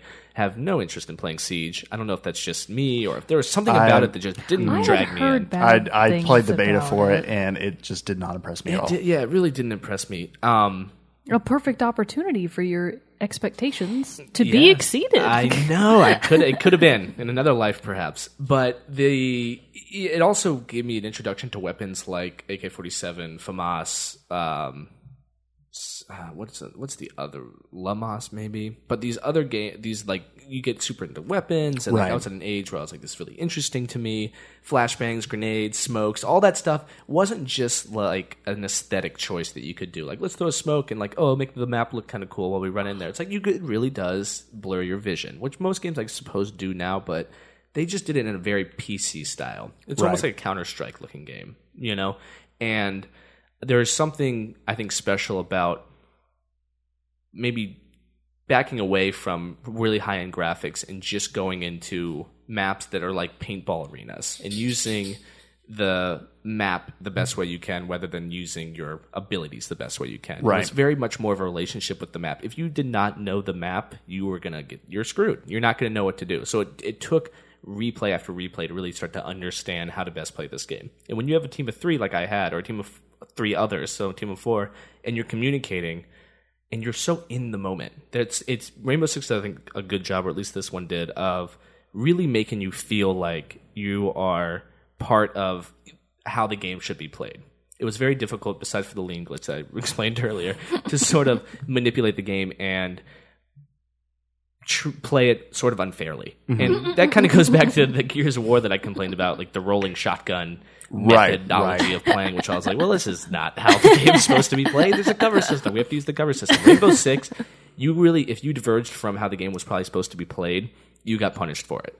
And that's, you know, I think that's a pretty big comment, or that's a pretty big compliment for me, because I thought they did a great job of keeping the game for what it was supposed to be. And sometimes I feel like having greater restrictions makes the experience more fun, mm-hmm. because you have to figure out how to get more creative. You do. And use that strategy instead mm-hmm. of just blazing through, firing in all directions. Exactly. It really does. It forces you to be creative. And there's nothing more exciting than it was. Oftentimes we played whereas, first of all, a couple bullets will kill you. Second of all, you're done. You're done for the round, which I also am very attracted to. Oh, so you go out. Don't respawn? No, well, not in the ones that we played. Not if I remember the correctly. I don't know if we set up that way or that was just the way it was, but there was no respawn. So when you die, that's how it is in Siege. I don't know if that's like carryover, but I do know that's from Siege. I'm pretty sure that's kind of their thing. You only get one life, and so you have to spectate, and it's like 1 versus 3, and you're watching this guy. And he's like hiding in a corner with a shotgun, and you're like, oh, and you know, honestly, that's a move you could do if one guy, if they don't attack you all three at once, you have a chance. So it was, it had that ability to force the other team as well to be very tactical, even if you're down a couple people, which I love. You never knew what was going to happen, but there were, you can imagine obviously how many wonderful moments it was watching the last guy.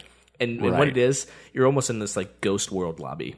Once you die, you're like, ah, shit. And so you die, and you're like in this lobby by yourself, and then like 2 minutes later, you'll hear like, ah, shit. Like another guy has now appeared in your lobby with you. And you're like, oh, hey, buddy. What's up, man? Yeah, it's just you two talking. Is that the third circle of hell? And it's just you two talking, and you're talking about, you're spectating as you're talking, so that makes it really fun. And then eventually another guy will come in, but you always hear it like, it cuts it off like perfectly halfway. I remember so many times I would be like, ah, shit. You know? Like, you're like, ah, hey, I'm dead. And like, hey, we're watching. So it had that kind of aspect to it. But it was very, comparatively to games now, in a primitive Xbox Live experience. Everything it looked and how the friendship, all that stuff worked. It was primitive, but it also worked well. It did like the three basic things that you need essentially very well. Yeah. And so and I know I keep like taking it further and further back. Even before Halo, even before Unreal Championship, there was Rainbow Six. Rainbow Six was the first one. This has been a progression. I know. It has. The world of Zach. I know. We're going backwards. And just to kind of validate why it exceeded my expectations, same thing with Unreal Championship. I didn't know what I was really getting into. It felt like so few games when the Xbox like kind of first came out. And so getting this game, I was like, I had no idea I'd meet these friends for life. I had no idea. I didn't, all this stuff. I had no idea there was so much depth. It really exceeded expectations. It changed my life. I had no idea that it was so in depth that I could get so into a video game. And I'll never forget it. Rainbow Six 3, I believe, is the one that I'm specifically talking about. Huh? Very nice. Very nice. Number one. For a reason. Apparently, it went way into his. It's the formative game. Yeah, I'm like 7 years old here. Very nice. I'm not. I was about to say, what thing were you doing playing that as 7 years old? I was like 12. You're a violent 7-year-old. So, Morgan, what is your number one? So mine is actually very similar to Zach's in mechanics, but we're kind of on opposite ends of the timeline. So from my list, Professor Layton is actually the oldest game. Child of Light is the oldest if we're talking about what I've played the most recently, leading up to Splatoon. Mm. So, of course, I spilled the beans last time. You did. We said, what exceeded your expectations? And I didn't know it was going to be a whole episode. So I just went ahead and blurted it right out. I listened to the episode. Yeah. You say it immediately. There was no pause. Like, Splatoon, yeah, Jared was like, what exceeded your expectations? Splatoon. I was like, whoa. Question was over. Do you need to think about it? No, I don't need to think about it. There's something to be said for that. I didn't have to think about it. So Splatoon is really, Zach, you talk about how Rainbow Six was one of the most formative games for you in terms of online gaming. Mm. This is actually the same for me, but I am an adult. I'm 26. so this isn't really, like I've said, I've mentioned it before Splatoon, I really have not gotten into online gaming. I have games that have that capability, but I very, very rarely use it. I actually did play World of Warcraft for a little while way back in the day. What turned me off, I was like, oh, so if you really want to be into this game, you kind of have to play with other people. Mm. I hate other people. I'm not going to do this. So I played like the free one-month trial or whatever, and I was like, I'm out. I'm done with this. Yeah. I've also played games like Mario Kart. You can play that online. You can play Smash online. There's a huge community for Super Smash Brothers online, and I'm just not using it. Yeah. Splatoon, as I've said, it technically has a story mode, but good God, that's not the point. The whole point of the game is online gaming. And I knew that when I got it, and I just was not expecting how much fun it would be. I wouldn't call myself a competitive person. Holy crap, am I wrong? Like, when it comes to Splatoon, if I play the game and I have to take a break, which I often do, I have to take many breaks because I get so mad. And so I'll take a break and I'll go walk past one of the mirrors in my apartment, and I am red. I am blazing red, ears bright red. I'm so hot. I can't stand it. And I'd sit really far forward in my chair, and I'm like, oh my God, oh my God. Yes, that's like me and Halo. Like clutching the controls controller for dear life. Mm-hmm. And like, I didn't know that it would be this fun. I just was not expecting it at all. And as a first game to really get into online gaming with, it's been phenomenal. Mm. So as Zach was saying, like technically it's 4v4. You technically can play it more or less on your own. Like you don't have to stick with your team. You can go and be elsewhere on the map doing your own thing and still be contributing.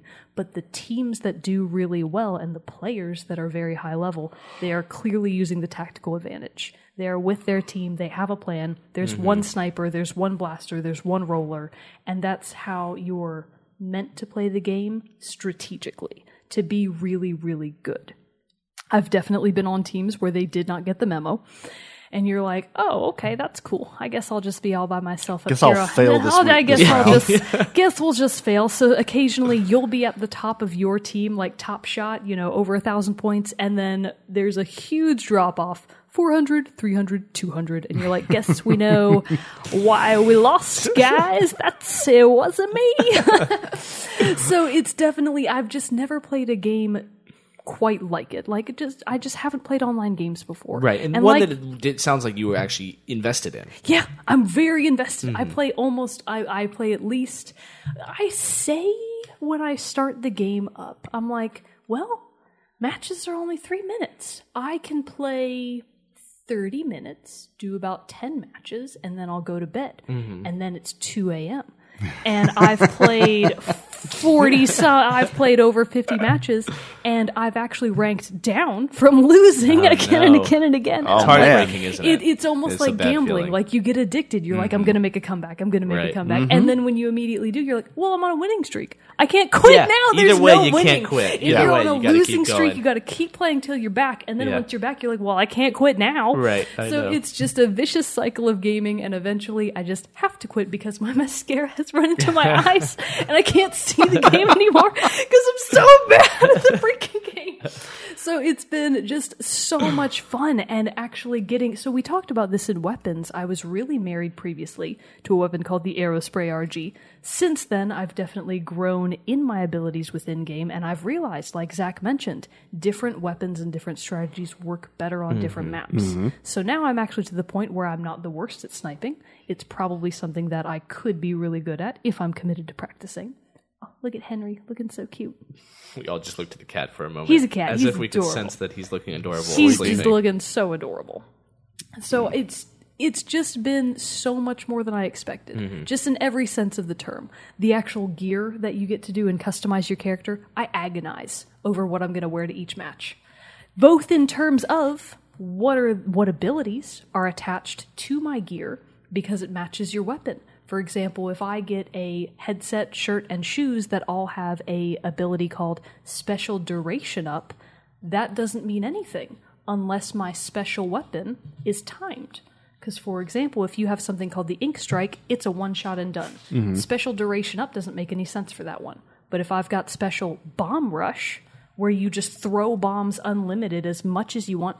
That's a timed one. Special Duration Up, very, very helpful. So it's like, oh, I get it now. Before I really wasn't using my sub and special weapons to the advantage. Now that I've been able to grow into the game a little bit more and continue practicing, it's like, oh, these are this way for a reason. Mm-hmm. The world opens up. If you use them correctly, you get a much better experience out of it. And like Zach said, it's always different. Mm-hmm. Every level is different, and every weapon is different. Every match is different, and it's just like, this is freaking-tastic. That's the best thing about like online. It's just been phenomenal. Yeah, and then, of course, as I was talking about with the gear, I like to look super fly. So not only does the gear have to match the weapon, it has to match your aesthetic. Like, you can't go in with your trail boots, but your high-end headphones on. They don't match. You just don't do that. If you're wearing the trail boots, you have to wear your ski mask. Absolutely. Duh. It's just, you just can't, it's got to be a certain way. Right. And if it isn't, I'm just not going to play. I'm just furious, and I'm mad, and it's too hot in this room, and I have to go. Too many bad things. I want to be a fly on the wall one time watching those. Yeah, I would not want anyone to see me play. It's bad. Well, that's why I'd be a fly on the wall. Every other time it's shit. Just 5 seconds. If it makes you feel any better, last night me and my buddies went 1-8 in Halo, which is rare for us. We played 9 games of Slayer, and we only won one time. And I remember at the end, I was like, see y'all fuckers later. I know. I like left. Like, for me, last night, I was playing Halo, and it was actually a very good night for me. Me and Jarrett was on the other team. No. Yeah, I'm getting better at Halo, but I'm still, like, one match that we did lose, but there was a point I looked at the score, and I was leading my team in kills, and I was like, well, someone better step up, because this isn't going to get us there. What's funny is that if we lose and I'm on the top spot, I immediately think, oh, that's why we lost, because I was the best one. That's what I was doing. I was like, oh, no. If I'm the measure of the team, it's like, oh, that makes sense. Yes. If I'm like number two, and I'm like, okay, this is okay. This is good. Yeah, but like, if I'm the number one, I'm like, oh, guys, you got to step up. You need to bow out, find another team. But... well, that's an excellent choice. Yeah. I'm very interested. I want to play Splatoon at some point. It really is. It's just fun. It's just so much fun, and it really hooks you. It gets you immediately, and you're like, I'll just play for the rest of my life. This is my life now. I'm getting hot just thinking about it. I'm like, ah! Well, we'll let you cool off. Yeah, Jared, take cool. As I move into my number one. Now, my number one is a more recent game. It's the most recent game on this list, and it is... Middle Earth: Shadow of Mordor. Oh. I know a couple of my friends love that game. Some news about it almost made my list, but I didn't have time, and apparently it didn't make it on there. So forget it. Now, the thing about it, like, I am a big Lord of the Rings fan. I love that. I love that universe. I love that the lore and all that about it. And so, obviously, when I heard about Shadow of Mordor, it was in development and all that, I was very excited, but also very apprehensive about it. I have been burned before by Lord of the Rings games, specifically Lord of the Rings: War in the North. Played it for it was like another role playing game on the PS3 is what I played it on, and I was very excited about it. Oh, was that a hiccup? No, nothing happened. I'm still not over here. And I was very excited for it because it was going to be rated M, and I was like, "Oh, rated M Lord of the Rings game! Like, nice. Oh, this is going to be exciting. This is War in the North." Yeah, I know.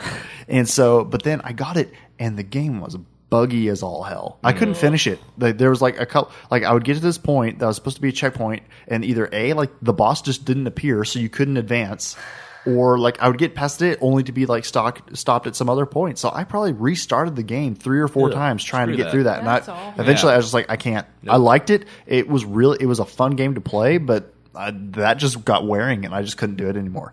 So if you can't control what's happening in the game like that, if it's just a glitch, I'm out. Yeah. I can't do it. So I gave it a couple tries, and then I had to peace out. So with that in mind, I'm like, okay, Lord of the Rings, you've got another shot to redeem yourself here with Shadow of Mordor. And so everything I'd seen about it looked really good. So I was getting really excited. Again, rated M. Mm-hmm. I'm like, this means good things. Mm-hmm. Because, you know, granted, I understand with Lord of the Rings, a franchise that has to some degree lend itself to a younger audience. Yes. So I understand why most games before had been all rated T or maybe even an E every once in a while. But, like, I had played the Lord of the Rings Return of the King video game before, and it was a lot of fun. I really liked that game. What was that from? I don't know. And so, anyway, as I said, apprehension about this. Mm-hmm. But, oh my God, the game was so much fun. I've heard good things about it. It was so much fun. I think my bro loves Shadow of Mordor. So, basically, you're this ranger, Talion, and at the beginning of the game, you and your family are killed by some of Sauron's top lieutenants as a way to bring back the spirit of this elf lord Celebrimbor. Sauron naturally. Sauron has some need for him, and you don't know what. But instead of reappearing, the wraith Celebrimbor was like his ghost binds himself to you, and you don't die. But you're now this, like, half man, half wraith. Okay. Hybrid. Okay, I'm there. Continue. We're barely hanging on. And so this gives you some, like, supernatural abilities. Like, you have your bow and arrow, you use elf shot, and it's like these, like, spirit arrows and things like that, not actual, like, physical arrows and things like this. You can, like, have, like, you can see really far distances and tag your enemies. Yeah. You can track the ring? Yeah, not that. You can't do that. No. But so... no. But you can, like, go out and, like, see where enemies are. You can track enemies and all this other stuff and see where various like resources or whatever that you might need. It gives you like speed where you can like there's this one thing you can unlock where you can see a guy, he's way over there, like on this tower, and you can target him and then do like a teleport attack where you'll just like whip up to him and like immediately kill him. And it's the most satisfying thing ever. That's awesome. And so the fact that I never encountered any glitches in the game. Mm-hmm. The story was great. Mm-hmm. The combat was awesome. And it introduced this amazing system called the Nemesis system, where there were all these like captains and everything in Sauron's army that you could go after. And you know, they were like just like captains, and then war chiefs were like the big guys. But there was this rank system to it. So if you killed one would be promoted and take that one's place. But if one of them killed you and you fought them later, they would remember that they fought you. Oh, interesting. They'd be like, I thought I killed you. Nice touch. And all this stuff. And so it was real. And so that just brought this cool like system, and they would get stronger if they killed you. So it just made it just added this ever increasing difficulty to it that made it very engaging and very, very, fun to keep coming back to. Mm-hmm. And so as a result of that, it was the first game, and I've mentioned this before, it's the first game I've ever platinumed and 100% completed. Right. I always forget that. Okay, that's right. I always think it's Jarrett. The Last of Us, Wilson. And then it's not. It's not The Last of Us, sadly. It's still not yet The Last of Us. But that's awesome. And it will never be. No, it will be. I will platinum The Last of Us someday. I don't think I'll ever. It's a goal for this year. A single game. I'm an the only game. It felt really good to do it. I bet. The only one I ever did was Marvel Blast Ultra, which I mentioned in episode 4. But that's tricky. You know, you got to do some things. No, yeah. Things were done. Yeah. But the fact that yes, in my opinion, like they were deemed, like, granted it wasn't the same. Well, it might have been the same developer. I know, I mean, Warner Brothers Interactive had a hand in it, but I think they just published it. Monolith Productions is who did Shadow of Mordor. And it was just an excellent game all around. Had some incredible voice acting by our man Troy Baker. Oh, really? Yeah. Our good buddy. Our good friend. Yeah, shout out to chum. Troy. What up, Troy? How you doing? And so he was great as Talion, your main character. Okay. And then there are good appearances by classic characters, like Gollum is in the game. Do you get to ride one of the worms with wings? No. Oh. What kind of a game is this? You do get to ride beasts. Wow. Like there are these beasts. I love beasts. Regular beasts. These beast caragors you can ride, and they're like they're like a cat hybrid kind of thing. I mean, it's like it's a mythical beast, but anyway, They look like saber-toothed tigers kind of, and you can ride those throughout the map and all that stuff. And they're like, you know, those gave you some advantages and all this, and it was just awesome. And especially like your takedowns that you could do, where you could perform a certain your hit meter would reach a certain rank, and you could do like an execution where it means you could just like one hit kill some dude. But it had like this really cool animation for it, like.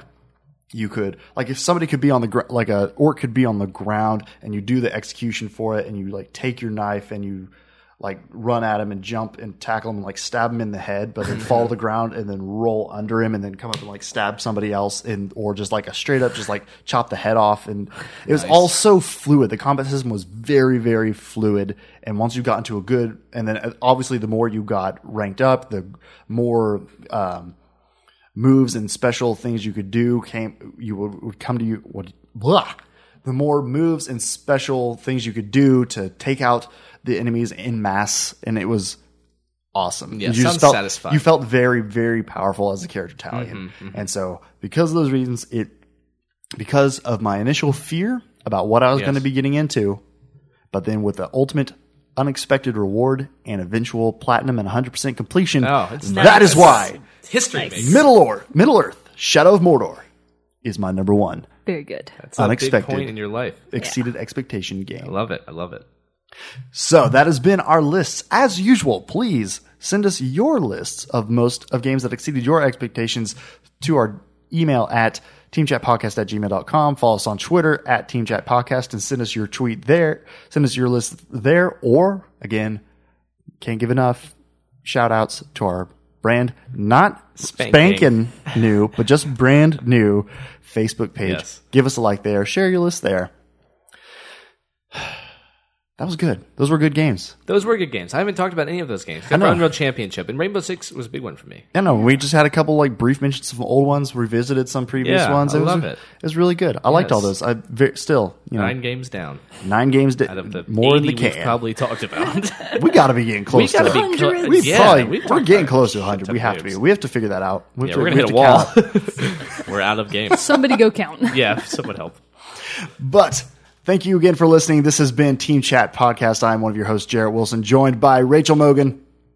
Oh, sorry. Bye. It's the same every time. No. We'll never get a good outro. We just can't do it. Sorry. And Zachary Parks. Later. See you all next time.